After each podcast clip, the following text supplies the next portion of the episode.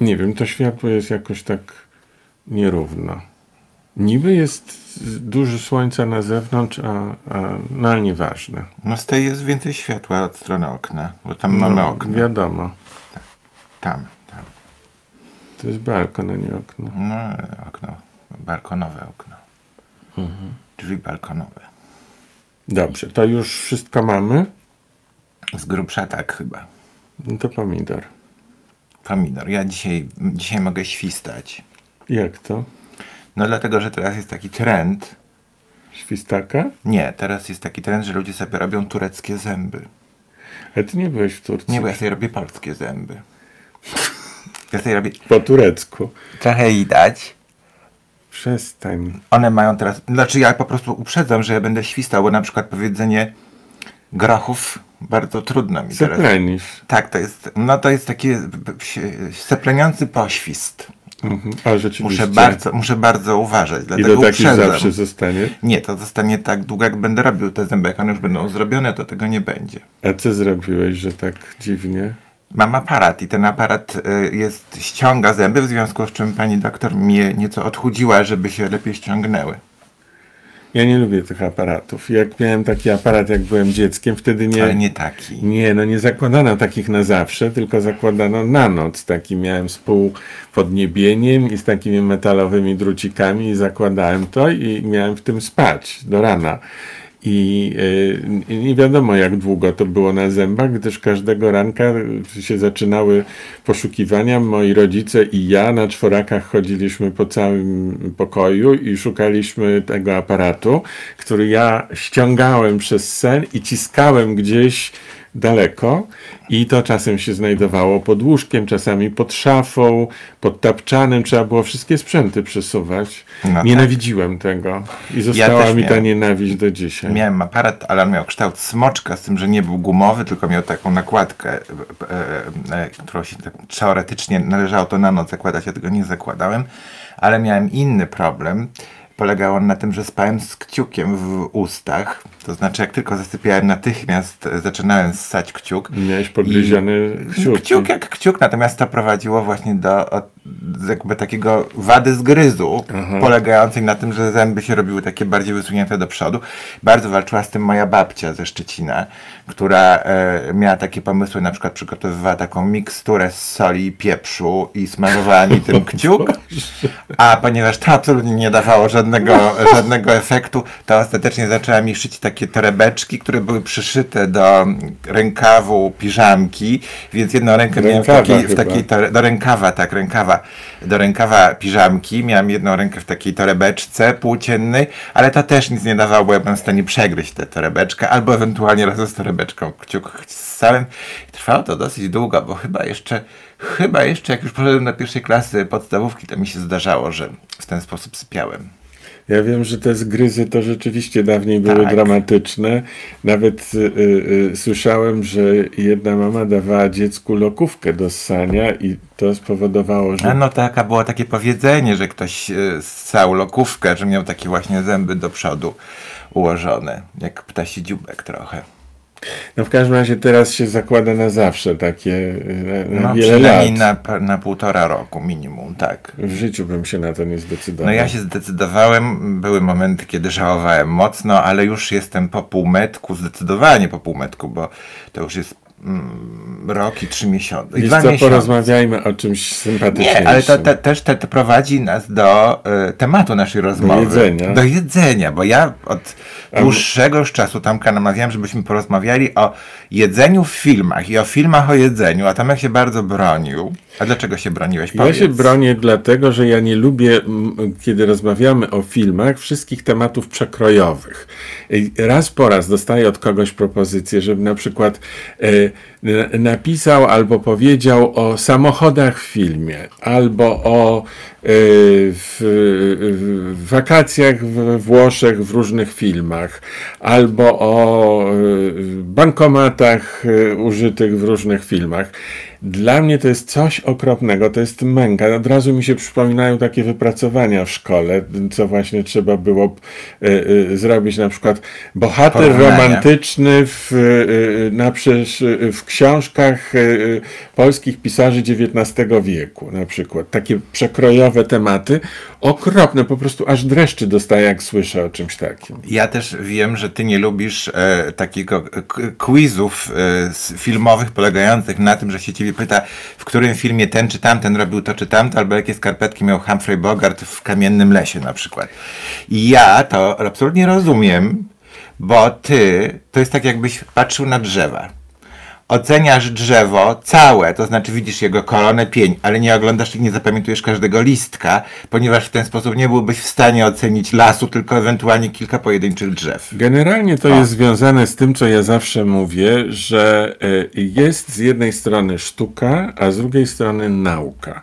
Nauka próbuje analizować wszystko. Próbuje analizować, segregować, porządkować, nazywać, e, badać koneksje, co z czego wynikało, układać historię i tak dalej. To jest nauka. Po drugiej stronie jest sztuka. Sztuka, która w wielu wypadkach wymyka się racjonalności, Oczywiście. która wymyka się takiemu, nie mówię już o szkiełku i oku, ale wymyka się w ogóle analizie, ponieważ analiza ma to do siebie, że zabija sztukę. Ja pamiętam, że na lekcjach języka polskiego odmawiałem robienia egzegezy wiersza, bo mówiłem pani, do pani nauczycielki, pani chce zabić ten wiersz. I do dzisiaj uważam, że egzegeza wiersza jest zabójstwem. I tak samo uważam, że naukowe, takie filmoznawcze podejście do filmów jest zabijaniem tych filmów na żywca. I jest jeszcze jedna I kategoria. nie cierpię tego. Ja rozumiem, że wiele osób, które mają Jeszcze umysł naukowy, jest, potrzebują tego. A dlaczego mnie dajesz skończyć? No bo już powiedziałeś to No wszystko. tak, powiedziałem teraz. E, e, jaka jest Trzecia. wiesz jaka? wiem. Filmożerca. A, taki, że połyka wszystko Tak. bezrefleksyjnie. Ale zapamiętuje, co połknął. Tak, tak. Dobra, wracając do jedzenia Tak. filmowego. Nie wie, co z tego wynikło, ale pamięta, co zjadł. Ale Tak. jednak pomimo tego stosunku twojego zrozumiałego do kina, ty w swoim czasie przynajmniej e, bardzo tak uważnie analizowałeś różne filmy i też w dodatku nie pojedynczo w duecie. Tak, zestawiałem. To jeszcze robiłem w polityce, kiedy byłem tam e, krytykiem teatralnym i też wtedy e, zaproponowałem taką ideę, że omawiałem po dwa, czasem trzy spektakle e, razem. E, I pokazywałem różne rzeczy, które łączą te filmy. Zresztą ja tak debiutowałem jeszcze na łamach kultury, takim e, słynnym wtedy artykułem o komediach wystawianych w polskich teatrach pod tytułem Smutna opowieść o wesołym teatrze. Pamiętam tytuł tego artykułu, dlatego że on mnie bardzo dużo kosztował, bo omówiłem w tym artykule między innymi śluby panieńskie Fredry w reżyserii Jana Świderskiego w Teatrze Ateneum. Skrytykowałeś. Tak, i napisałem, że największy problem polskiej komedii jest taki, jak człowiek bez poczucia humoru reżyseruje komedię. Jak to się stało w przypadku Jana Świderskiego, który wyreżyserował śluby panieńskie. On naprawdę nie miał poczucia humoru w ogóle, za grosz. Czego dowodem było to, że potem y, y, y, y, próbował mnie wyrzucić, jak się zorientował, że byłem wtedy studentem pierwszego roku w Akademii Teatralnej, w szkole teatralnej, to do Tadeusza Łomnickiego, który był rektorem, poszedł, żeby mnie wyrzucić, bo jestem takim szkodnikiem. A de- Tadeusz Łomnicki przeczytał zresztą na Radzie Wydziału chyba razem z komisją ten mój artykuł i odpowiedział Świderskiemu, że nie widzi tutaj e, w tym artykule braku profesjonalizmu, natomiast widzi bardzo interesujące uwagi. E, No i to już wkurzyło do, do, do tego stopnia Świderskiego, że poszedł jeszcze do m, y, Ministerstwa Kultury, któremu podlegała szkoła teatralna i wniósł o zlikwidowanie mojego wydziału, na którym się uczyłem i wiedzy o teatrze. No, ale ale tutaj... zniszczyć życie ludzi i to sporej grupy. no ale to on chciał zniszczyć moje życie, a mu się nie udało. Ale najczęściej tak jest, że ludzie, którzy zbyt serio siebie biorą i traktują, nie mają poczucia humoru. Ale ty tutaj poległeś teraz. Bo za dużo powiedziałem. Nie, bo ja z taką, chciałem taki ładny pomost zbudować do tego, żebyśmy mieli pretekst wynikający z rozmowy do pokazania czegoś bardzo istotnego. No, Książki pod tytułem Perła z lamusem. tak. Dlatego ja mówiłem, że się w swoim czasie w duecie zajmowałeś analizą A, filmu. w, w ogóle tego nie załapałem, że o to chodzi. To jest, słuchajcie, e, rzecz niesłychanie istotna dla nas, A dla pokaż z Tomka. tej strony Tak, chyba. tak, zdecydowanie z tej strony, tak możemy pokazywać najbardziej. Nie, o to mi chodziło. Chodziło, żeby złote litery, ale o, tu, To ale widać. skromne są, No. ale złote Są jednak. skromne, są złote. Złoto z zasady nie jest skromne. Ale to nie jest prawdziwe złoto. No. To jest tylko złocone. Tym mniej jest to skromne, jeżeli to nie jest prawdziwe złoto. No niemniej jednak jest to książka, która ukazała się nareszcie po ośmiu latach od czasu, kiedy Tomek wydał ostatni swój... Yy, Po siedmiu mówiłeś. Osiem lat minęło od kina Pasany. Tak? Tak, osiem lat A minęło. Marcin mnie przez ten cały czas namawiał, żebym napisał i wymyślał mi, że jestem leniuchem i w ogóle. No bo jesteś, no, Tak. bo, bo jesteś, no 8 lat, znaczy książka oczywiście jest dość gruba, jak widzicie, okazała się Ale nie pisanie 8 gruba. lat przecież. Tak, ale, ale no, nie, jak już się za to zabrałeś, to No, poszło to błyskawicznie. tak. To jest książka Perła z lamusem, czyli to jest e, opowieść o perłach z lamusa, cyklu filmowym, który Nie. Tomek prowadził.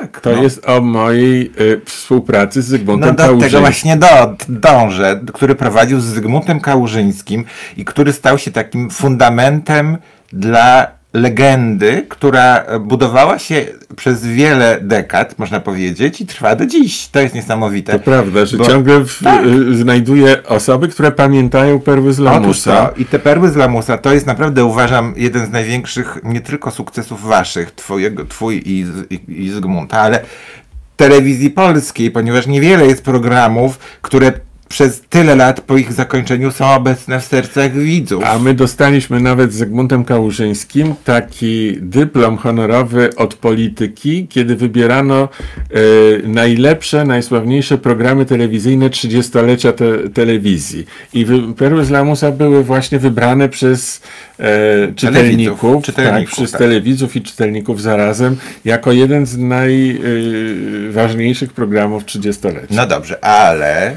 powiedz mi, co było na pierwszym miejscu w tym plebiscycie, pamiętasz? W życiu nie pamiętam, tylko pamiętam, że byliśmy my. No ja myślę, że byliście na pewno w pierwszej dziesiątce, co najmniej.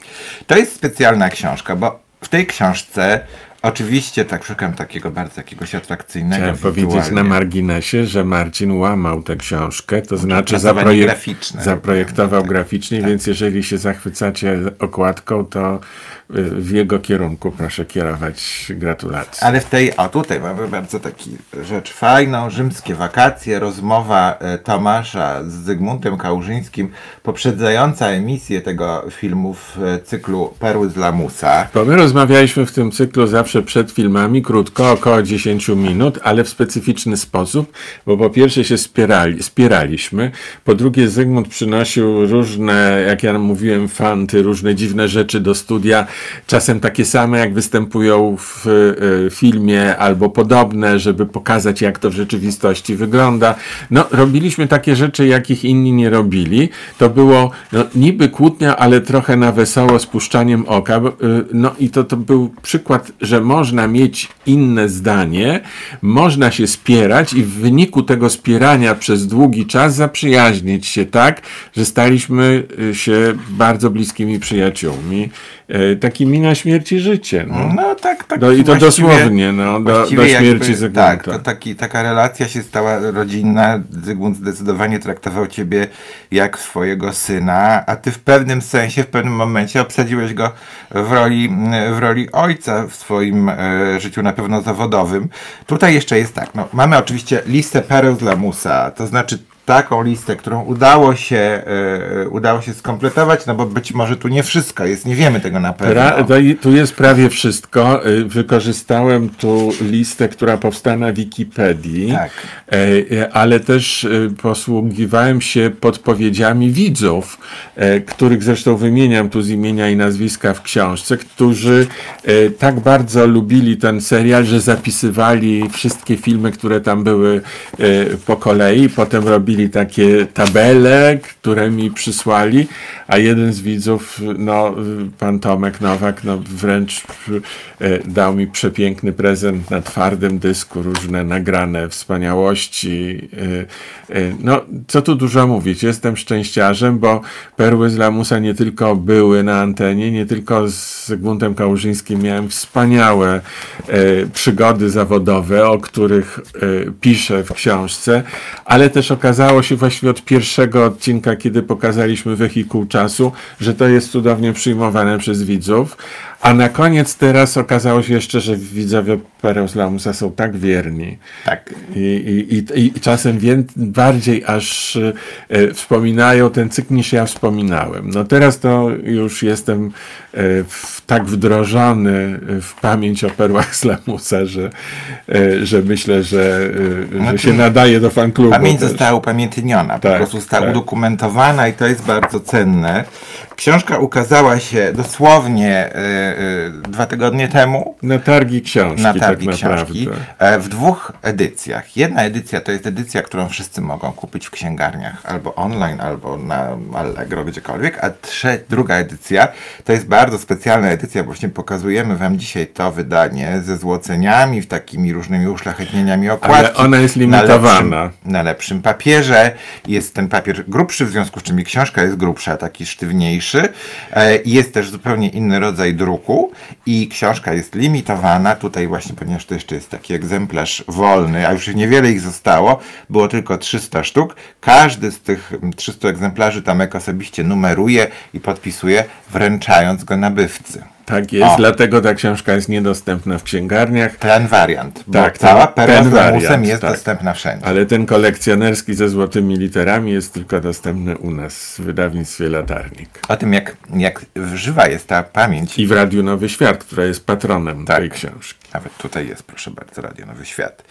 O tym, jak żywa jest ta pamięć w widzach tego, tego, mm, tego cyklu, mogliśmy się przekonać właśnie teraz podczas warszawskich targów książki międzynarodowych. Targów książki w Warszawie, tak pełna nazwa Mhm. brzmi tej imprezy. Mówię ją przytacz- przytaczam ją dlatego, że tydzień wcześniej były inne targi książki w Warszawie, bo targi były dublowane, znowu były targi Vivelo.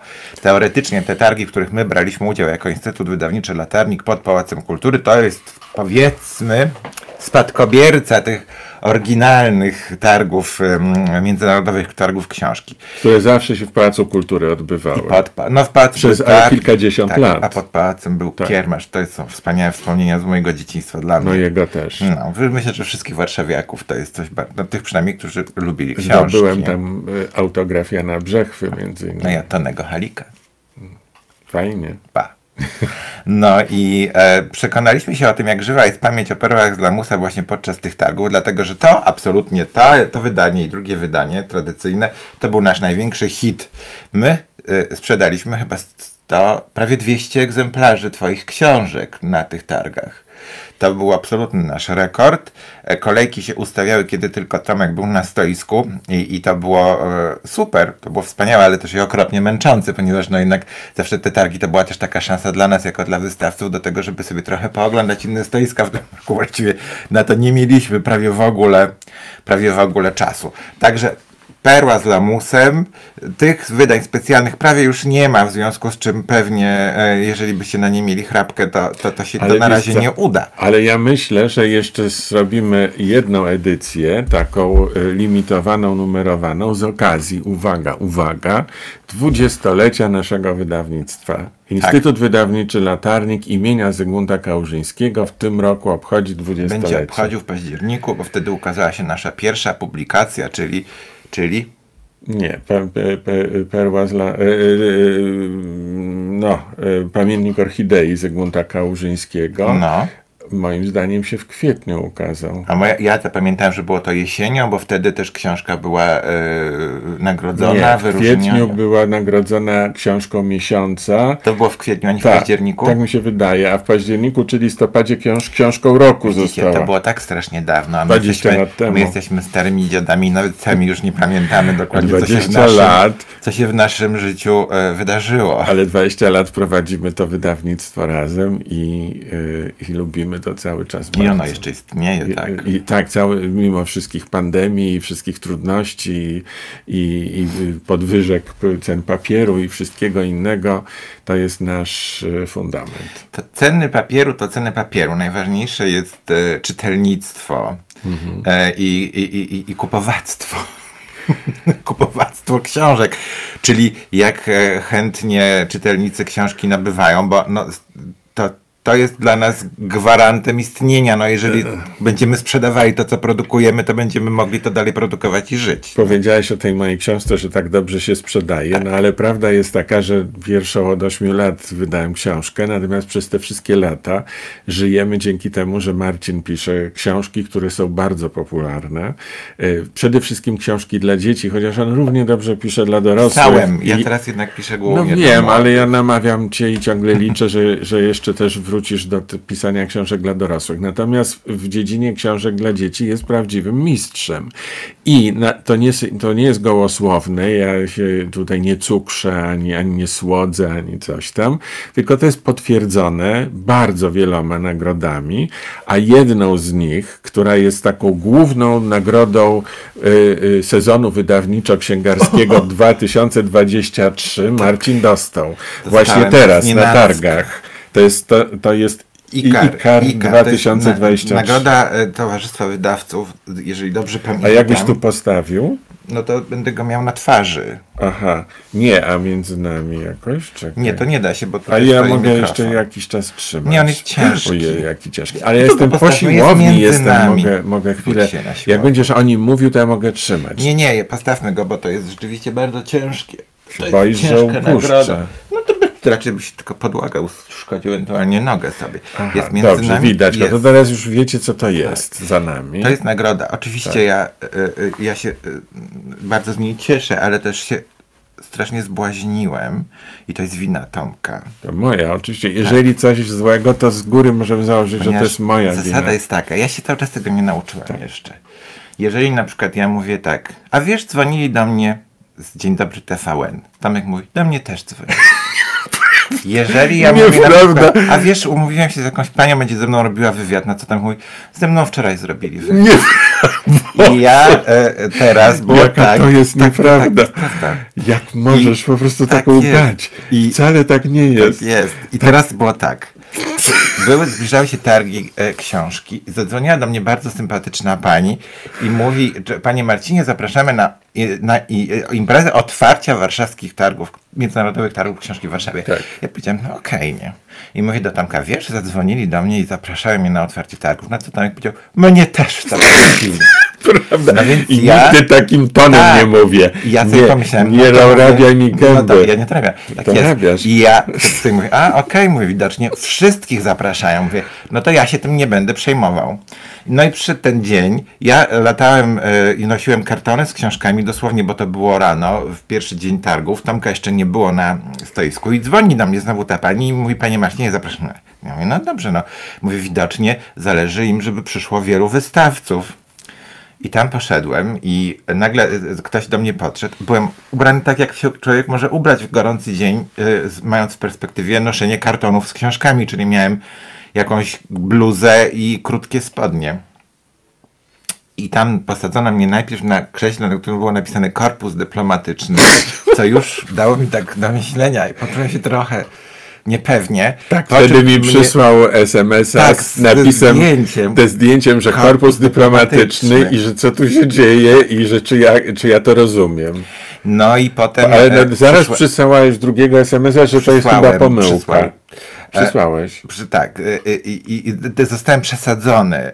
Tak trochę z boku to mnie ucieszyło, ale w takim gronie panów w garniturach, nagle ja się jeden znalazłem w tej bluzie w krótkich spodniach, koło bardzo wysokiego statywu z lampą i potwornie się bałem, że ja ten statyw przewrócę i wszyscy będą na mnie patrzyli.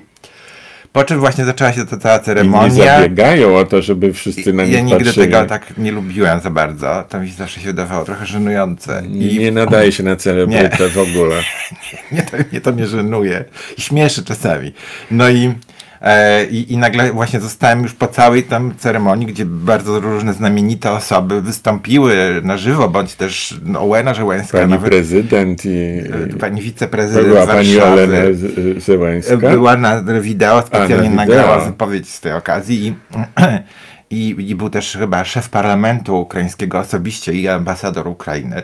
Ten szef Bo parlamentu... Ukraina była tak, partnerem targów. to było, potem ja się tak dzięki niemu poczułem trochę lepiej, ponieważ on był w mundurze, rodzaju takiego munduru polowego, no w takiej bluzie powiedzmy czarnej, więc tak był To tak jak nieformalnie. prezydent Zełański chodzi. No tak, no bo to jest uzasadnione jest Tak. sytuacją.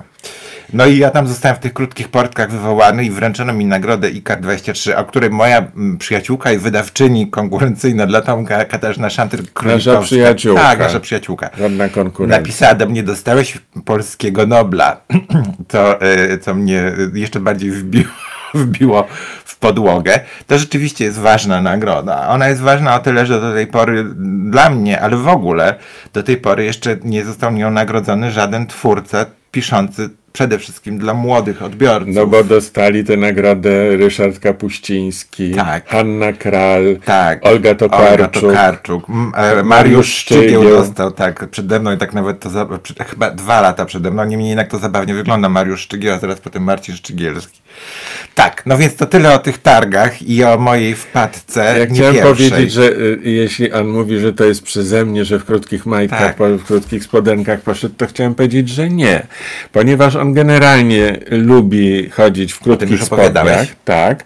Ma ładne nogi. No i jak już kiedyś y, y, opowiadałem, y, tak, w, w, kiedyś w Grecji nie chcieli go wpuścić do restauracji na, Na kolację. tylko krótkie Bo miał spodnie. tylko krótkie spodnie, a ja się tak zdenerwowałem, że się pobiłem z kierownikiem tej w hotelu, restauracji. w hotelu Afrodyta, gdzie wszędzie stały takie be- betonowe posągi ogrodowe Dawida i różnych Tak. No, innych. I to było słynne wrzucenie dyrektora sałatki, No. ale wszystko przez jego Ale- krótkie spodenki, które nie wynikały z tego, że ja mówiłem, że ja też mam krótkie spodenki tylko zabrać na, bo wręcz przeciwnie, zabrałem długie. Tak zabrał.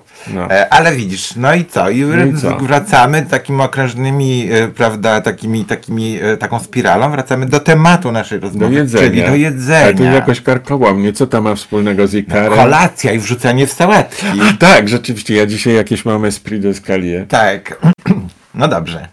To teraz powiedz mi, teraz będę cię odpytywał z filmów. Mam całą listę filmów i będziemy go teraz, tortur, będziemy go To torturować. będzie teraz e, e, kubek z e, mie, miedziany kubek i Na trzy łyki wody. Tak. Na razie się napiję. Nie, powiedz mi, czy pamiętasz jakiś taki film albo scenę z jedzeniem, która ci, którą widziałeś w filmie, Tak. w kinie, która ci utkwiła w głowie? Tak. No. Thais. Obacz, ja tego nie pamiętam. Thais, polski film, w którym y, de- debiutowała i olśniła całą Polskę Dorota Kwiatkowska, moja koleżanka z roku, to znaczy z równoległego roku w, ze szkoły teatralnej, niestety już nie żyjąca, a była przepiękną dziewczyną, zresztą całe życie była przepiękna. Jest nadal. Nie jest, dlatego że zmarła. No ale jest nadal piękną Jest kobietą. tak. No, do, do ostatnich dni była piękną kobietą. Właśnie, chciałem no. to powiedzieć. Każdym filmie miałem, jest piękna. miałem to szczęście, że, że z nią się spotkałem jeszcze w ostatnim roku jej choroby. Mieszkała w Australii już od jakiegoś czasu. E, otóż Dorota Kwiatkowska była po prostu olśniewająco piękna, była bardzo zdolną i, i, aktorką i na dodatek bardzo miłą osobą. Co, te wszystkie cechy nie zawsze idą w parze albo razem. W każdym razie ja zapamiętam, jak ona biegała po stole nakrytym tymi wszystkimi e, e, e, e, starożytnymi frykasami, atrakcjami. To była taka, taka uczta, no, e, pełna obżarstwa, erotyzmu i, e, i, i, estetycznej e, egzaltacji. Ja pamiętam taką drugą scenę, teraz mi się przypomniała, jak o tym mówiłeś, e, gdzie Kalina Jędrusik zajadała się winogronami, zajadając po drodze i zagryzając Danielem Olbrychskim. Tak, w ziemi obiecanej. Ziemia obiecana. To, To jest była ta- taka to jest ta scena, którą wyciął potem- rozpasania, tak. szk- E, e, Szkoda. Andrzej. Ale wiesz, dlaczego najlepszych. Andrzej Wajda to wyciął? Dlaczego? Dlatego, że y, y, to był film, który kandydował do y, Oscara, Mhm. Ziemia Obiecana i moim zdaniem powinien dostać. To był moim zdaniem w ogóle najlepszy polski film, jaki kiedykolwiek powstał. I miał naprawdę duże szanse. W ostatniej chwili te szanse zaczęły się zmniejszać, kiedy puszczono w Stanach Zjednoczonych taką opinię, że to jest film antyżydowski, ponieważ Żydzi są pokazani e, właśnie jak Kalina Jędrusik, która jest rozpustna, albo są pokazani jako, jako tacy bogacze, głupi. E, No, generalnie są kompromitowani. Ja nie miałem takiego wrażenia. Ja też nie miałem takiego wrażenia i absolutnie nie taka była intencja Wajdy. Ale wiesz, jak to jest, jak i, i zbliża się nagroda i nagle, jeszcze w dodatku w Stanach Zjednoczonych, gdzie akurat ten temat jest bardzo newralgiczny i, i bardzo ma dużą siłę rażenia. Więc ten argument był e, stawiany jako coś takiego, że przez tę scenę przede wszystkim tej rozpustnej Żydówki e, nie, traci szansę na Oscara i traci szansę na światowy sukces i pod, opowiada, a że to nie jest moje przypuszczenie, to opowiadał mi Wojciech Przoniak e, który ze szczegółami opowiadał, a był tam w Stanach, ze szczegółami opowiadał, co z czego wynikało. I to doprowadziło do tego wycięcia tej To jednej z najbardziej kultowych argument. scen. No tak, ale to jest zły argument. No, nie robił chyba Wajda tego filmu po to, żeby się wszystkim spodobał i żeby go wszyscy No tak, oklaskiwali, ale- tylko po to, że chciał pewną swoją wizję Oczywiście, przekazać. że tak, ale jak zbliżamy się do Oscara, to ostatecznie Wajda dostał Oscara, ale za No, za całokształt. całokształt, A tak. wiesz, pamiętam z kolei, jak rozmawiałem z Ennio Morricone, e, to on opowiadał, że przez tyle lat e, no, był ciągle nominowany do Oscara i zawsze do John Williams dostawał, a nie on. I on miał potworny kompleks. I wreszcie dostał ten, ten, taką jak Wajda, nagrodę za całokształt. Powiedział, że absolutnie go to nie, nie satysfakcjonowało, bo on zawsze marzył o Ennio Morricone, żeby dostać Oscara za film, za konkretną muzykę, a nie za całokształt, czyli za wysługę lat, jak to się dawniej mówiło. No i, i ciekawe, że on po tym Oscarze za całokształt jeszcze raz potem dostał e, za film e, e, Tarantino. E, Oscara już takiego regularnego, Regularnego. Tak. za film. Także to jednak, jak się okazuje, jest różnica. No jest, jest, jest. No jednak, no, no tak, dobrze. Ale ja tak sobie myślałem właśnie o tym jedzeniu w kinie. Em, nie, nie mam, ja pewnie mam lepsze... Znaczy nie o jedzeniu w kinie, Poczekaj, tylko na pozwól- ekranie. Tak, tak, tak. Jedzenie na ekranie. Ja pewnie mam lepszą taką kartotekę w głowie, jeżeli chodzi o tytuły i fakty, y, bo bardziej pewnie jestem filmożercą niż y, y, takim krytykiem, zdecydowanie nie i naukowcem. Ale nawet jak tak sobie o tym wszystkim myślałem, to zwróciłem uwagę na to, jak bardzo ewoluuje przez te wszystkie dekady istnienia kina temat jedzenia pokazywany w filmie. I za przykład się wiesz, nad czym zastanawiałem, czy w ogóle w którymkolwiek filmie my widzieliśmy Marilyn Monroe jedzącą coś. Hmm. Dzisiaj o tym pomyślałem, ile się nie przygotowałem. Tak, ja też się nie, nie, nie No. teraz tak jak myślę, to Ja nie pamiętam Nie takiej kojarzę. sytuacji Pijącą tak. Pijącą tak. To jeszcze to był ten czas, kiedy w ogóle picie alkoholu było przedstawiane jako taką rzecz humorystyczne zajęcie, nie? ale nie, myślę, Komediowe. widziałem. A w pół żartem, pół serio nie jadła czegoś? Nie. Jadła coś. Jadła? A w pociągu nie jadła? Nie wydaje mi się, że ona tylko grała na tym, na tym ukulele i, i tańczyła i, i, i para na Może nią. Państwo pamiętają, Tak. czy Czy Monroe coś jadła? Monroe cokolwiek jadła w Gdzie kinie, ja- albo gdzie jadła, tak. Ja się zastanawiam, czy w skłóconych z życiem tam nie było takiej sytuacji, czy ona nie jadła tam chyba jakiejś waty cukrowej. To mi się tak jakoś kojarzy, bo była taka sekwencja, gdzie, gdzie oni wszyscy byli na takim jakby festynie i na tym festynie, ale też tego nie tam. No niemniej jednak tak sobie uświadomiłem, że właśnie szczególnie te takie wielkie gwiazdy, szczególnie kobiety, one były takie odcieleśnione na tym, na, już pomija może oczywiście nigdy nie było wizyty w toalecie niemalże, ale, ale również jedzenie było takim tematem tabu przez bardzo wiele lat, nie?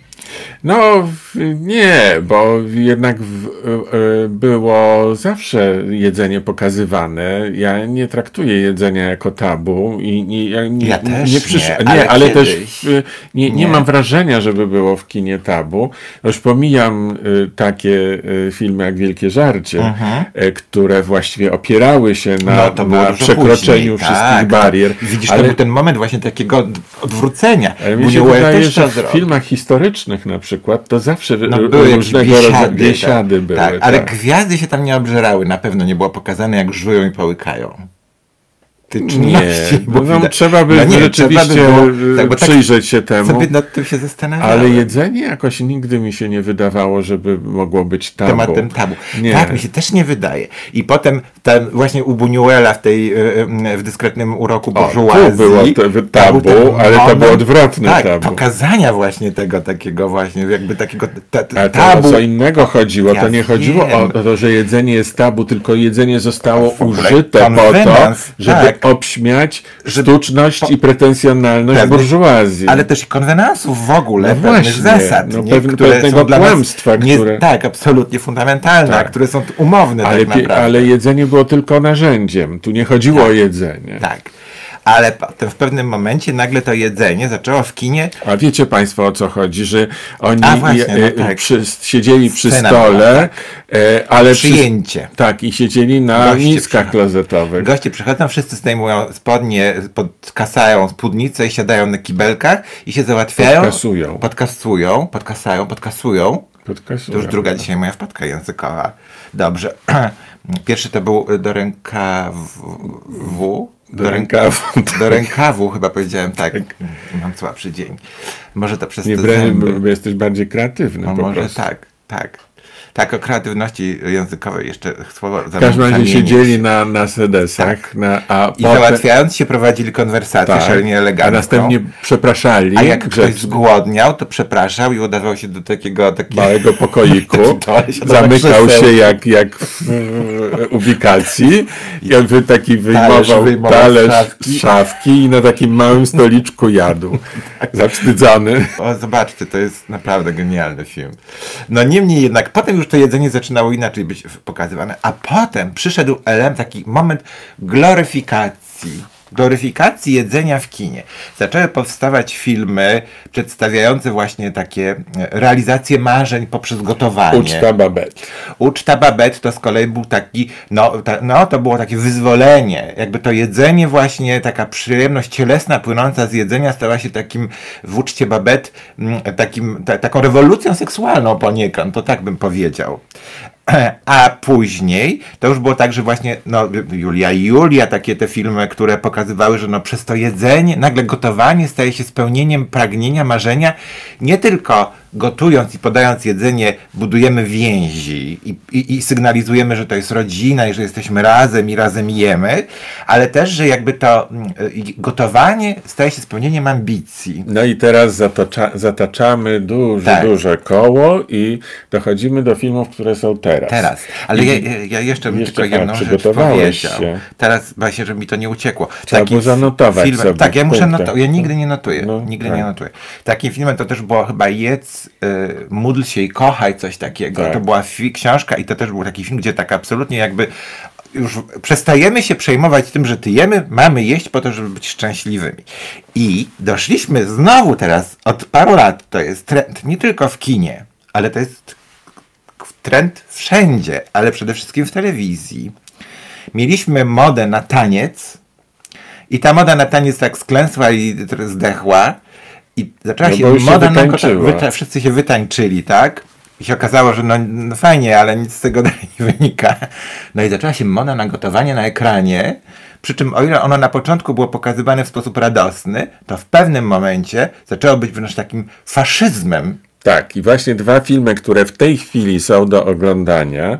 Jeden na Netflixie Tak. i nazywa się Głodni, Tak. a drugi na Disney Plus i nazywa się Menu. Menu. Tak, właśnie pokazują to, o czym Marcin powiedział, to znaczy właściwie przemoc gastronomiczna, Przemoc gastronomiczna, tak po- kulinarna. kulinarna i pokazują to na przykładzie em, kulinarn, kulinarnego haute couture. Tak. Czyli takich wyszukanych dań, które tworzą e, nawiedzeni e, e, mistrzowie kuchni, o których się mówi szef.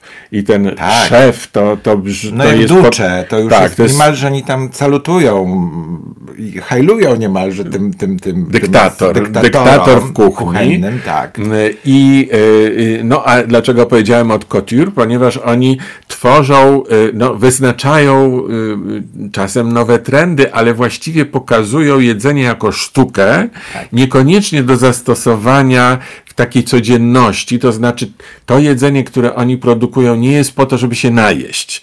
Czyli podstawowa funkcja jedzenia, żeby zaspokoić potrzebę Tak, żeby- życia, prawda? To Najeść tak, no się. dobrze, podstawowa, tak. Energia. Energia, czyli energii. to ich w ogóle nie interesuje. Chodzi, oni traktują jedzenie jako rzeźbę, jako, jako sztukę konceptualną, jako obraz, tam wszystko ma znaczenie i, i co to jest, i z czego to jest, i jak to jest zrobione, i jak to jest pokazane, i jak to jest nakładane, i z czym jeszcze to jest e, e, e, prezentowane, a jednocześnie za nimi, za tymi szefami stoją, e, no stoi takie wojsko e, kuchenne, Tak. czyli kucharze, wybrani, bardzo dobrzy kucharze, czasem mający po, pojedyncze sprawności, że każdy jest tam od czegoś, e, no ale oni są zarządzani w sposób bezwzględny, No, taki wojskowy. Tak, jak to jest okrutny prostu, wręcz. tak, no wręcz więzienne, jak służby, jak, jak, jak w więzieniu. I to mamy chyba, wiesz, w tych programach telewizyjnych, taki Masterchef, czy bo coś. tak, bo powiedzmy, że takim pierwszym giga hitem kulinarnym, jeżeli chodzi o e, no, te programy takie e, rozrywkowe, no bo to jest rozrywka. Kuchenne rewolucje. To były kuchenne rewolucje Magdy I Gessler. są nadal. Są nadal, ale pani Magda zrobiła tam taki rodzaj cyrku z tego. Nie, nie, nie. Ona zrobiła rzecz niesłychanie potrzebną. Mm. Ale oczywiście, Ponieważ tam u niej nie ma szefa. Nie. E, Ona sama też nie próbuje udawać, że jest Tak. szefem, który wiesz, w- e, ona jest osobą, która uzdrawia restaurację Tak jest. i przede wszystkim wytyka wszystkie nieprawidłowości Ja mówiąc- w prowadzeniu ja restauracji, Ja co jest mówiąc niesłychanie cyrk, ważne, bo te takie restauracje, które tam się wiesz, e, e, biorą na Tak. tapetę, Ja wszystko wiem, To- każdy też to wie. a no, to one są naprawdę złe. Ale czasami nie są złe, tylko czasami są źle zarządzane. No, no czyli Tak. są złe No, w efekcie. no tak, dobrze, ale pani Magda, mówiąc cyrk, ja nie, nie myślałem tutaj, że, że, że to jest jakieś jaja, tylko raczej myślałem, że to jest show, bo po prostu pani Magda zachowuje się jak rasowy showman wchodząc do tych No restauracji. ona jest po prostu. Jest, ma to w duszy. Showmanką. Ale to wszystko jednak jednocześnie jest, no jest w tym pewna radość, satysfakcja, przyjemność Widowisko. nadal, widowisko. Ale później... Masterchef, to już zaczyna to się już to- zaczęło się niszczenie ludzi. Tak. Niszczenie tych, Oni się którzy tak strasznie zgłosili. boją, wiesz, tak. tych, tych ocen. Ja i, myślę, że ci I ludzie- kto przejdzie dalej, kto odpadnie, kto fartuch Tak, musi tak, oddać. to musi oddać Dla mnie to jest fartuch. absurdalne kompletnie. Tak, ja nie że można przeżywać, że, że trzeba oddać fartuch. Ja bym od razu oddał fartuch, że, bo nie lubię No, ale takiej te roboty. łzy, no komuś się tam krewetka skręciła nie w tę stronę, a tu już szloch i potem właśnie y, takie biczowanie się przed kamerą właśnie. To jest żenujące i oczywiście to jest moment, bo y, moment taki mamy, to się na pewno skompromituje. Ja nie wierzę, żeby to przetrwało, bo takie podejście do kuchni zabija całą przyjemność i to jeszcze w dodatku jest nie tylko wobec tych, którzy się zajmują kuchnią, nie tylko wobec tych kucharzy, którzy o tym marzą, ale też jest to represja wobec jedzącego. Bo jeżeli ty nie docenisz tego, co ci taki kucharz zaserwuje, no to jesteś po prostu beznadziejnym Prostakiem, prostakiem, tak. nie masz o niczym pojęcia, wino nie, nie wyplułeś, kiedy trzeba, tylko połknąłeś, albo nie powąchałeś w odpowiedni sposób, albo nie zasmakował ci dany Tak, bo tam nie, tym kieliszkiem nie pokręciłeś, wiesz, Tak. żeby, żeby bukiet się uwolnił. Dokładnie, dokładnie. To, to, no to jesteś po prostu byle kim, no. Albo nie napowietrzyłeś, wiesz, jeszcze. Nie mam pojęcia o tym. Ja, jabłko za wino musi być napowietrzone, żeby smakowało. Tak. To jest e, patologia. Uważam. To jest patologiczne i Wiesz- to. wiesz, skąd się to wzięło? w tych filmach to widać. To się wzięło, ja nie bez powodu użyłem słowa haute couture, czyli słowa wziętego z terenu mody. Tak. Ponieważ kuchnię zaczęto u, y, traktować tak jak modę. E, I też mamy pret-à-porter, czyli z kolei, no właśnie widzisz, Magda Gessler to jest bardziej takie pret-à-porter, czyli użytkowo, kulina, y, sprawy kulinarne traktowane Tak, tak, użytkowe dobre, dla ludzi. tak. Natomiast haute couture to jest takie niepotrzebne, ale to jest no sztuka, niby sztuka, aczkolwiek różne dziwactwa. I tak jak w modzie, ci wielcy dyktatorzy mody, nie bez kozery się mówi dyktator mody, dlatego No tu masz tak. dyktator kuchni, prawda? Tak, tak. I to zostało przeniesione jeden do jednego do kuchni. Muszę Państwu powiedzieć i Tobie, bo ty, Ciebie nie było akurat, ale Tobie A, o, opowiadałem wiele razy, jak byłem na kolacji u Amaro. Tak. To się stało na y, festiwalu. Kto to y, jest? Amaro, taki polski y, kucharz, który miał swoje atelier Amaro w on też Łazienkach. prowadził jakiś program w telewizji. Coś, tak, kiedyś, No, ale, okej, no, ale przede wszystkim on miał to y, te, takie atelier, które dostało gwiazdkę Michelina. y, y, Michelin, A, Michelin, okej. przepraszam. Dobrze. E, czyli jedyny był, wydaje się, Michelin. w Polsce Michelin miał tę gwiazdkę i on zaczął właśnie przyrządzać w taki sposób, jak pokazane jest przede wszystkim w filmie Menu, ale też i w tym filmie też. Och, Głodni. Głodnych tak, zaraz o bardziej. tych filmach Tak. powiemy. I on przyrząd, przy- takie, takie właśnie wyszukane, co to nie można się najeść. Kupuje się nie pojedyncze danie, tylko się przychodzi na kolację i o tym, co będziemy jedli, decyduje szef. E, I to jest wszystko zakomponowane od zagadania. początku do końca. Ci Następstwo pająki w sosie musisz je zjeść i się zachwycić. tak, albo gałązki. Czego, ja, e, jak byłem na kolacji u Amaro w ramach festiwalu filmowego Transatlantyk, bo nie, nie myśl, że ja poszedłem do atelier zjeść taką kolację, bo to trzeba było na rok naprzód rezerwować. Okej. To, z tobą bym poszedł. A tam nie byłem na no. festiwalu Transatlantyk z koleżanką e, Moniką, którą dobrze znasz. Z Gorzowa. Z Gorzowa, tak. y, y, Super y, jest Monika. Szefowa y, y, projektu Kino Konesera w y, sieci Kin Helios. Kowalska. Monika Kowalska. Tak. Monika Kowalska. Więc byliśmy z Moniką, a to jest ważne, że z Moniką, bo zaraz coś powiem. No i właśnie były, by, Amaro y, y, y, y, produkował tę całą kuchnię. Najpierw opowiada, długo opowiada, co będzie. I najpierw, że y, y, y, inspiracją były drzewa. I w związku z tym przed każdym daniem y, nie ma y, menu właśnie, co będziemy jedli, tylko roz, kelnerzy roznoszą gałązki i kładą ci gałązkę na przykład sosny. No. I e, nie wiesz jeszcze, ale to jest zapowiedź dania, że na przykład tam coś będzie wędzone e, w, e, tam przy użyciu drewna sosnowego, powiedzmy, czy jakiegoś innego aromatycznego. E, I na przykład tam są takie dania na przystawkę. E, e, Pianka to jest w ogóle często Tak, używane pianka. słowo i da, rodzaj dania, pianka, a, ale w tym przypadku to, była, to był opłatek z prasowanej, pieczonej cebuli. I on był przez tam dwóch kucharzy przez całą noc kur- y, prasowany. no. I to był taki kwadracik malutki z cebuli tej sprasowanej. I wszyscy to brali jak komunię świętą. I wiesz, tak się kładło na język i tak No i powiedz mi, czy to nie jest patologia? Czy to nie jest patologiczne? jest patologia. I do, przychodził i mówił do tego, będzie wino, które na ciepłych stokach e, e, Chile dojrzewało w sierpniu, e, kiedy czasem chmury przechodzą, bo to było wysoko w górach, na tych stokach i to wino ma w sobie cień chmury i, i, i wiesz, i tam coś jeszcze i, i dawał to wino i tak piliśmy to wino. Do każdego dania inne wino. I tak piliśmy to wino. Mm, Okej. I potem było następne i znowu tam lądowała gałązka dębu, liście dębu, wiesz, bo tam coś było z dębek tak, i tak dalej. Każde danie. I właśnie teraz Monika. Już nie będę dłużej gadał. W każdym razie wszystko było takie haute couture.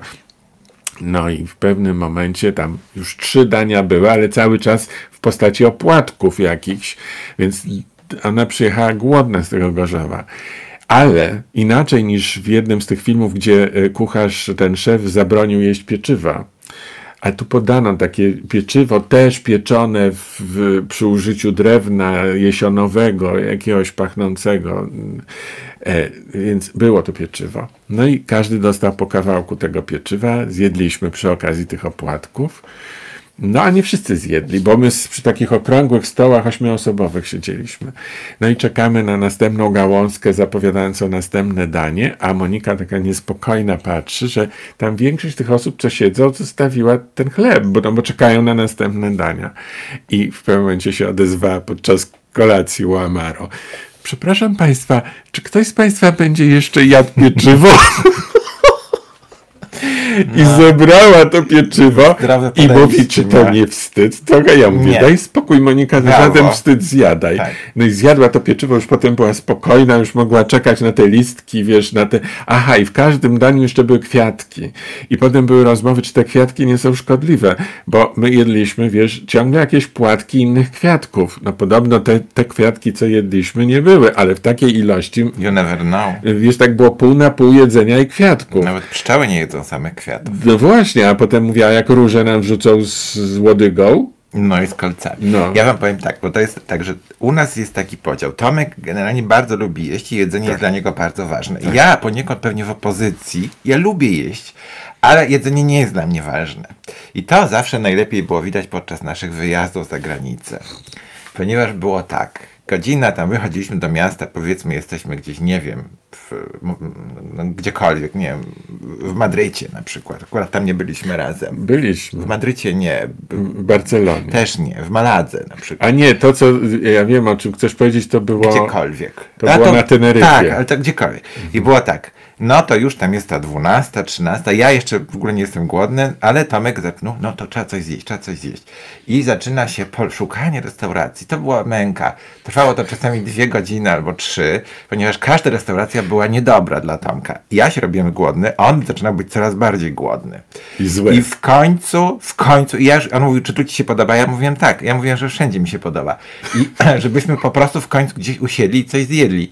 I, bo już nic nie było ważne, tylko te restauracje. I w końcu siadaliśmy w restauracji i przynosili nam menu. To jeszcze był czas, kiedy ja jadłem mięso, bo już teraz nie jem od pewnego czasu. Ja też nie. Tomek też stara się nie jeść. Ale dla ciebie to jest trudniejsze, bo ty lubisz urozmaiconą kuchnię. Tak. I przynosili nam menu. No i to menu brałem. I ja mówiłem, tam mówi, co jak ty chcesz? Ja mówiłem kurczaka z frytkami. Bo ja zawsze brałem kurczaka z frytkami. Na co Tomek zaczyna mnie namawiać, że popatrz, taka restauracja, tu jesteśmy w obcym kraju, trzeba zjeść coś innego, bo to nie wolno, dlaczego ty znowu jesz kurczaka z frytkami? Ja mówię, ja po prostu chcę kurczaka z frytkami, dlatego, że ja wiedziałem, że gdziekolwiek bym na świecie nie był, to ten kurczak z frytkami będzie smakował mniej więcej tak samo, a ja lubię zjeść to, co mi smakuje. I nie jest, przepadam za eksperymentami A ja kulinarnymi. lubię zjeść y, y, ciągle nowe dania, ciągle odkrywać I, coś. I 9 na 10 przypadków to dostawał coś takiego, co kompletnie beznadziejne i był, siedział zły i jadł to, co mu nie smakowało, a ja zawsze jadłem kurczaka z frytkami. Teraz już to się trochę zmieniło. Potem był taki krótki moment, wracając do, e, e, do tych e, wyjazdów zagranicznych, kiedy było poszukiwanie restauracji, ale już nie z powodu menu. A wiesz, z jakiego powodu tak strasznie szukałeś restauracji? To był takie jakieś 4-5 lat mniej więcej. Przypomnisz sobie, czy nie? Nie. Co było dla ciebie tak niesłychanie ważne w restauracji, kiedy już byliśmy za granicą i szliśmy gdzieś usiąść? No, żeby się napić. Wi-Fi. A Wi-Fi. Wi-Fi. Tak. Czy jest Wi-Fi? I Tak. to było też wielokrotnie, że myśmy już Chodziłem tylko i restauracji, patrzyłem, czy jest usiedliśmy. tak. Ja już wziąłem menu i przychodził kelner i mówił, czy jest Wi-Fi? Nie ma Wi-Fi i musieliśmy wstać i wyjść z tej restauracji i iść do innej. To Tak. była też to, to, Bo to był- tortura. To był czas, kiedy roaming był strasznie drogi. Tak. I to te, te y, y, rachunki za internet y, y, zagraniczne były koszmarne. Zwiedzaliśmy pamiętam wyspy greckie i tutaj jakieś właśnie kolumny, tutaj te kolumnady. Aha, a czy tu jest Wi-Fi? O, ładne, tak, tutaj to Rzymianie. A czy tu Wi-Fi jest? I, i to, to tak wyglądało przez jakiś czas, teraz już na szczęście jest inaczej. No dobrze, to teraz wróćmy już do tych dwóch filmów, o których dzisiaj mieliśmy głównie rozmawiać, No. Głodni i Menu. To było bardzo zabawne, dlatego że ja Tomkowi o tych filmach mówiłem i Tomek tak się zabierał, żeby obejrzeć, ale miał inne rzeczy, nie zaglądał tego i w pewnym momencie po dłuższym czasie do tego wróciliśmy i się okazało, że ja te dwa filmy, one mi się zlały w jeden. Tak. Kompletnie w jeden i ja mu wmawiałem, że to jest jeden film, chociaż to były dwa filmy. Jeden film, ten, który jest na Netflixie i który się nazywa Głodni, to jest film tajski. Ta, Ta, ta, tajski, tajski, Tajski. Nie, ma, nie, nie wiem, czy przy filmie Kuchnia jest tajska, ale film może być tajlandzki. nie? chyba jest tajlandzki. E, No w każdym razie w Tajlandii został wyprodukowany. Tak. Aktorzy też z Tajlandii grają. E, I jest to historia dziewczyny, która fantastycznie gotuje, ale taki y, street food street tak zwany. Tak, tak. z ojcem. Właściwie to jest tak Rodzinny rodzinny taki. taki, taką Ona knajpkę. głównie smaży w woku, tak, Tak. zwanym, czyli w takiej wysokiej, okrągłej patelni, Mhm. i w której się w bardzo wysokiej temperaturze, krótko i podrze- podrzucając e, smaży na, na styl południowoazjatycki. Tak, Mhm. ja też lubię. E, I ona to jest mistrzynią. Jest taki facet, który tam przyszedł zjeść, orientuje się, że ona jest świetna i daje jej wizytówkę, że ona się tu marnuje, powinna przyjść do takiego wybitnego, sławnego Też szefa. ta wizytówka to jest taka karta właściwie tam z jednym słowem tylko, nie? No i, i, i żeby tam trafiła, to jest marzenie wszystkich kucharzy, bo on też ma jakiś program kucharzy, telewizyjny, chyba jest Tak, sławą. coś takiego było, Tak, tak. no i jest po prostu jaki w Saint Laurent, czy, czy Armani, czy ktoś taki. Czy Versace, Mhm. jak, czyli Versailles, jak mówią w Ameryce na Versace. Showgirls tak było. Showgirls, tak jest. Mhm. E, no, i, y, no i ona tam idzie. I potem się okazuje właśnie to, o czym Marcin mówił, że, że to ćwiczenie, te, to, te, te tortury zadawane kucharzom przez Tak. mistrza. I to takie dosłowne, bo ona jest poraniona wręcz, ona się poparzona jest, dlatego że mi każą bez końca idealnie wysmażyć jakiś fragment mięsa, nie, nie pamiętam dokładnie jaki. Albo całą noc kroi cienko mięso. Tak, i, i ma je wysmażyć tak, żeby ono było idealne i to musi być co do setnej sekundy wyliczone, kiedy należy je zdjąć. No i dalej nie możemy powiedzieć, co jest, bo chcemy, żeby Państwo zobaczyli Zobaczcie, ten to jest film. fajny film. On jest fajny, dobrze się ogląda, w ramach Netflixa ciekawa. No. łatwo dostępny. Plus Można go łatwo przeoczyć, no bo z Tajlandii, więc on nie jest to jest specjalnie promowany. Bo Tak. pomimo tego pewnej takiej schematyczności fabuły, to jednocześnie te całe realia, które tam oglądamy i, i, i sposób jakby prowadzenia narracji w tym filmie jest inny trochę i taki ciekawszy niż te amerykańskie sztampowe rzeczy.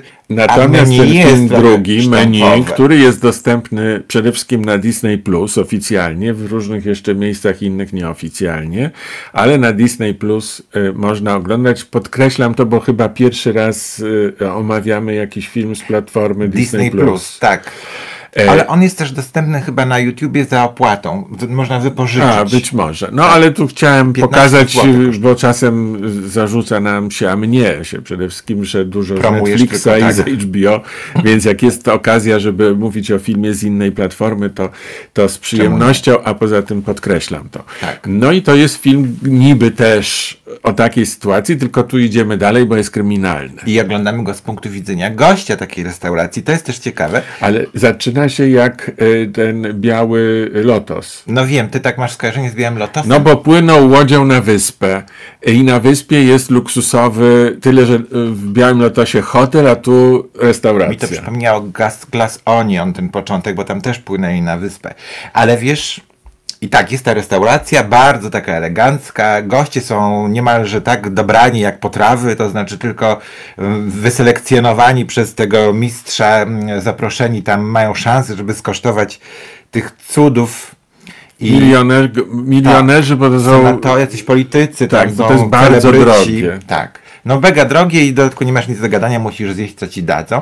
I wiesz co? No tak Ten- jak u Amaro. No, Było, bo nie ma już tego atelier No, Amaro. On zlikwidował w czasie pandemii. czemu.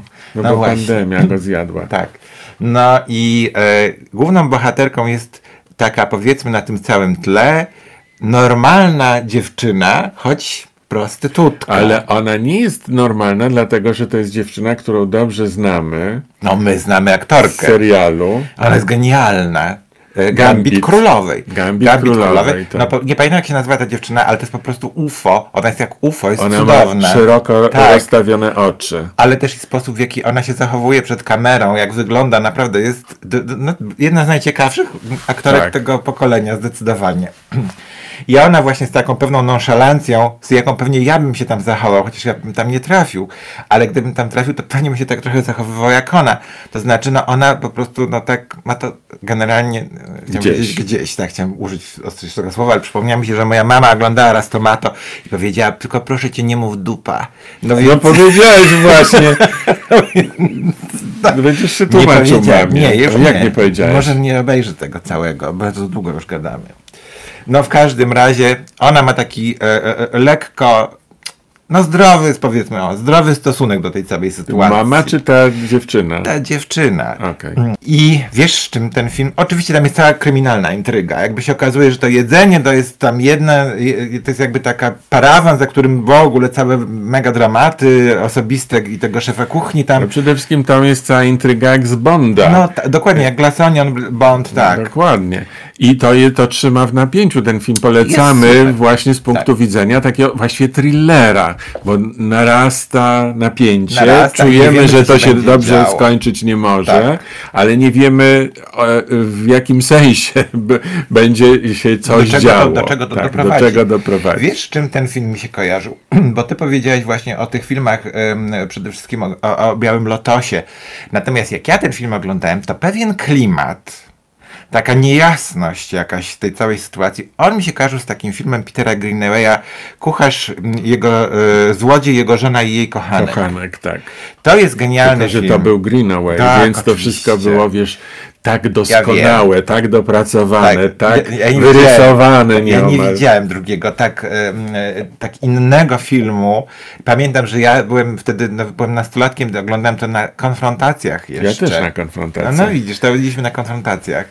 I tam na przykład były takie zabiegi, których ja wcześniej nigdy w kinie nie widziałem. To znaczy, że przechodząc z pomieszczenia do pomieszczenia, aktorzy nagle w ogóle znajdowali się w innej tonacji kolorystycznej, łącznie z tym, że byli ubrani w to samo, ale w innym kolorze. Wajda poniekąd był tego typu, y, y, y, inaczej on działał, ale tego typu wizjonerem, to znaczy człowiekiem, który zaczynał myśleć o, o filmie od obrazów, które, które sobie wyobrażał, a potem y, stwarzał niejako sytuacje, które realizowały jego obrazy. No ale był też malarzem, no, który, y, który stał się w pewnym momencie y, filmowcem. Tak jest. I w, e, ja bardzo lubię Greenawaya między innymi za to, że u niego chyba często w dwóch albo może więcej filmach grał Evan McGregor. Tak, I a- to były jedyne filmy, gdzie Evan McGregor się całkowicie rozbierał i nie miał z tym absolutnie żadnego problemu, żeby się też frontalnie nago pokazać. I e, za to Greenawaya też lubię, bo bardzo lubię Evana McGregora. Znaczy frontalną nagość Ewanem W ogóle jest super. też, tak. N- Frontalna nagość też. Też tak. oczywiście męska. E, W Polsce ale cały czas niepobity jest Olgierd Łukaszewicz w tej liście. Ja nie wiem, nie wiem, czy my wszystko oglądamy z tych polskich Może propozycji. nie wszystko, ale w mojej pamięci zapisał się jakoś tak efektownie. Tak. No więc y, w mm, kucharzu, złodzieju, jego żonie i jej kochanku, udało mi się to powiedzieć, mm, oczywiście kulminacją jest y, to, że zostaje podany na obiad kochanek.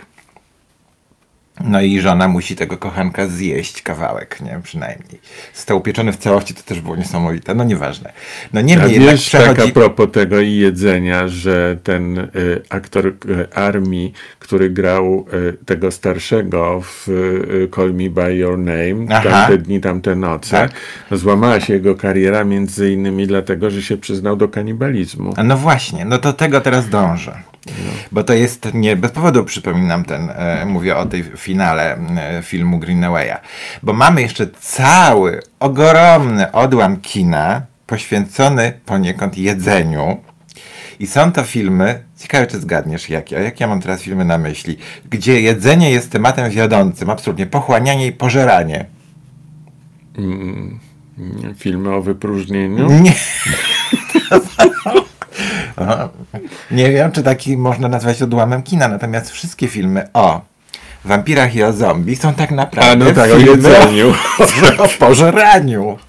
I to jest bardzo interesujące, bo tutaj nagle mamy takie mm, jakby wyniesienie Pomimo tego, że te filmy to są filmy no, bardzo komercyjne i takie, no jakby powiedzmy, e, no nie chcę ich kategoryzować, znaczy nie chcę ich wartościować, no ale powiedzmy mm, mniej artystyczne, Mm, a jednocześnie tutaj ten element jedzenia jest wzniesiony na wyższy poziom i już jakby tutaj można go rozpatrywać w najróżniejszych kontekstach dotyczących w ogóle egzystencji. No tak, no za chwilę dojdziemy do Fausta i powiesz o pożeraniu duszy. No, no, no, no można by. Tak. No ale dobrze, to nie było takie pożeranie duszy, wiesz, że bierzesz, że, że zęby idą w ruch. O, tak to powiem. No bez zębu, bez zębów, aczkolwiek też możesz drapieżność y, diabła, wiesz, szatana nazwać y, y, y, z- zębami. No możesz. Tutaj właśnie teraz jeszcze jak wrócimy do Pereł z Lamusa, jest tutaj film omówiony. E, Teraz go pewnie nie znajdę, bo to zawsze tak jest, że, musiałbym zaglądać do spisu treści i tak dalej. Ale tu jest Noc film... żywych trupów. Noc żywych trupów. Pierwszy tak naprawdę film, który temat zombie e, zaprezentował i w dodatku e, w dodatku Niepobity. niepobity stworzył pomimo, że to był film mało budżetowy i tak naprawdę pewnie w ogóle nikt nie sądził, że będzie to film, e, który tak się zapi... O, o, Tomkowi się otworzyło. Dokładnie. Tutaj mamy e, Noc Żywych Trupów, 69, jeśli dobrze pamiętam, 8, 68 rok, gdzie nagle to, to, to potrzeba pożerania staje się taką e, jakby wizją funkcjonowania całego społeczeństwa i świata właściwie w, tam, w danym momencie, nie? czyli konsumpcjonizm. Tak. Konsumpcjonizm e, e, pokazany jako podstawowe e, e, pragnienie mas, e, które już w ogóle bezrozumnie chcą tylko i wyłącznie pożerać, pożerać, pożerać, pożerać. Ale powiem ci, że ty to tak y, erudycyjnie i inteligentnie wytłumaczyłeś, że za, zapewniam cię, że 90% ludzi, którzy mówią, że kochają film Nad żywych trupów, w ogóle o tym nie pomyślała. no, ty no, tak, no dla mnie to było oczywiste. Im się podobają te no, żywe trupy, które tam chodzą, że to jest świetnie zrealizowane, ale o konsumpcjonizmie w ogóle nie myślą. Dla mnie to było od początku oczywiste, dlatego że pamiętam komunę. I pamiętam e, Czyli kolejki. PRL, PRL, komunę, pamiętam czyli PRL. kolejki. Ja młodszym widzom tłumaczę. Tak. E, pamiętam te kolejki do spożywczych, które były najczęściej takie zrezygnowane, bo po prostu ludzie stali godzinami. Zresztą moja babcia uwielbiała akurat. Ona się świetnie realizowała. To była ta szczecińska babcia, co mi szyła te torebeczki na, na rękę. I wstawała rano, Ona o o piątej. czwartej była gotowa i jeszcze mnie tam ciągała i mówiła, ja jest dzieckiem, ja z dzieckiem i, i była w stanie stanąć dwa razy w tej samej kolejce, żeby kupić, bo były limity. To, ale Bo to tylko na początku można było dostać szynkę, Natomiast- a potem zostawała tylko mortadela, ewentualnie baleron. Tak, no. No a jak na końcu, jak moja mama wychodziła z pracy, nie no, ewentualnie powiedziałem, ale rzadko. A jak moja mama wychodziła, to już była pasztetowa. Dudki zostawały Pasztetowa była i No salceson. tak. I kiełbasa czasem jakaś pod, podwawelska, coś takiego Ale żywiecka. zanim zobaczyłem Noc Żywych Trupów, byłem w e, sklepie Mody Polskiej. Nie wiem, który to był rok. Podejrzewam, że jakiś 87, już byłem dość duży. w y, kronikach mody polskiej, na pewno zapisali. To. Nie wiem, raczej nie. E, To była moda polska w Szczecinie, ona, e, e, to był taki dosyć duży sklep i pamiętam, my tam z moją mamą trafiliśmy zupełnie przypadkiem i e, w tym momencie, jak myśmy tam weszli, to nagle z zaplecza wyszły jakieś kobiety, znaczy sprzedawczynie, z naręczami ubrań i tak znienacka porozwiesiły je na wieszakach. Słuchajcie, to, co się tam zaczęło dziać, to po prostu była scena z Nocy Żywych Trupów. Dlatego, że ludzie przez okna chodzący po ulicy, to było po południu, zobaczyli, że nagle coś zostało wywieszone na wieszaki i to było dosłownie tak, że ja widziałem taki tłum, my byliśmy w sklepie, ja widziałem taki tłum z takim tępym wzrokiem do szyb przylepionych ludzi i wpychających się taką falą przez... Przez wąskie gardło drzwi. Drzwi, tak. Tak. I pędzących do tych A wieszaków. jeszcze ochroniarzy wtedy nie było. No nie, nie, absolutnie nie. To oczywiście, to nie było, znaczy to jest dra dramatyczne, nie? No bo to, to, to nie wynikało z tego, że Polska była przeludniona właśnie konsumpcjonistami, którzy marzyli tylko o posiadaniu Nic dóbr. nie było w sklepach. Nic nie było, nie? No niemniej jednak ta scena była po prostu jak To żywcem teraz jest pytanie nocy za żywych 100 trupów. tysięcy złotych. Tak. Czy coś Ciekawe, kupiliście czy wtedy z mamą? Nie kupiliśmy nic. Znaczy, nie wiem, może mama coś kupiła, na pewno tam nie było męskich rzeczy. Ja pamiętam, że byłem oszołomiony tą sytuacją, natomiast mama może coś tam wyrwała. mm, Coś tam wyrwała się z mówiło, tego wieszaka. wyrwała, tak. tak. Tak, i, i, ale, ale głowy nie dam. Nie, 100 nie tysięcy było tylko jakbyście nie kupili nic. A, no widzisz, no nie mogę ci odpowiedzieć niestety. No.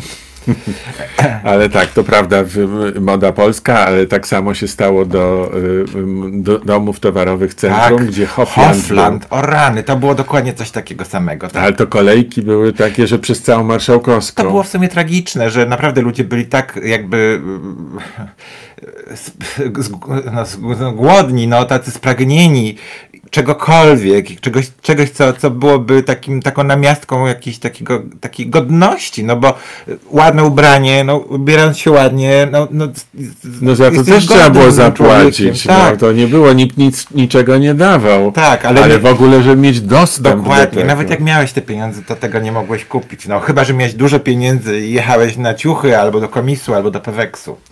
No nic, no w każdym razie to jest, y, to są zombie Czyli- i wampiry. No tak, ale to już idziemy bardzo daleko. No jest to żarcie. Jest tylko jeden film, który ja uwielbiam, ja tylko powiem dwa słowa, polecę go, bo dzisiaj trochę jest zapomniany. To jest film Hunger. Polski tytuł był Zagadka Nieśmiertelności. E, Catherine Deneuve, David Bowie, Susan Sarandon. 79, Boże, 80 rok, nie pamiętam tego, ale to jest świetny film, który właśnie pokazuje, że to taka potrzeba pożerania, to jest też taka potrzeba miłości, bycia kochanym i, i że to pożeranie, to, to jest paradoks, bo dzisiaj mamy tak, że jedz dobre rzeczy, będziesz zdrowszy i będziesz młodszy. Główna bohaterka, czyli Katrin Deneuve, pożera ludzi po to, żeby zachować młodość, nie? Więc to też jest Co zresztą jej się udało. do pewnego momentu. Ja mówię o Catherine Deneuve. A w ogóle tak, Katrin Deneuve wiecznie młoda. Tak. I była teraz symbolem festiwalu filmowego w Cannes. Na wszystkich plakatach. Zachwycająca. Tak, tak, tak. To, to jest absolutnie. Anna Jane Fonda to są jeszcze te gwiazdy, które cały czas są gwiazdami. A co dzisiaj będziemy jedli na obiad? Oj, ja to chyba sobie dzisiaj zrobię luksusowe danie w postaci ziemniaków z jajkiem sadzonym i kefirem. A ja? Nie, ja coś y, y, mam. Tomek ma, Tomek ma Thermomix. y, Thermomix? Thermomix? Thermomix. Thermomix. Thermomix. No nie. Thermomix. Tak, Tomek, Tomek, zainwestował w, to, w tego robota i produkuje. Bo zaraz wyjdzie, że to jest sponsorowany odcinek. Nie jest sponsorowany. Zrobiłem fantastyczny gulasz z boczniaków i ja w ogóle nie umiem gotować, ale dzięki tej maszynie właśnie Tomek nie lubi gotować. To jest też nie lubię, innego. nudzi mnie to okropnie. Ale jak już gotuje, to robi to dobrze. I jeszcze tylko wracając do, na chwilkę, dosłownie do, na koniec y, reklamowo, do tych moich dzisiaj takich wpadek językowych. E, E, tam wpadki, po prostu Tak, słowotwórczość. To jest słowotwórczość. To jest moja nowa książka. Ja nie wiem, czy my już nie pokazywaliśmy kwiatokosów, ale tak jeszcze się zareklamuję. Nowy cykl zaczyna się w wydawnictwie Bajka, Dom Rodomiłów. Tam pierwszy kwiatokosy. mm, Kompletnie zwariowana e, opowieść o czarnowidzach, czyli takich ludziach, którzy dostrzegają siły mroku, chociaż wcale nie są pesymistami. Tu jedzenie odgrywa bardzo istotną rolę w tej książce. E, I wszystkie tomy będą właśnie takie słowotwórcze tytuły nosiły. A powiedz, jaki drugi tom? Jak Drugi tom to jest Szkieletnicy, już, już tutaj jest zapowiedziany. Trzeci tom, który już napisałem, em, będzie nosił tytuł Makabrama, a parę dni temu słuchałem pewnej pani, która śpiewała piosenkę, miała bardzo złą dykcję. To była piosenka, która była puszczona w Radiu Nowy Świat. Nie Żeby wiem, nie było, że Radio. Nowy Świat puszcza piosenki Nie, ta piosenka dykcją. była ciekawa, ale, ale piosenkarka miała wyjątkowo złą dykcję, tak sobie wtedy właśnie pomyślałem, że no za komuny by jej nie puścili.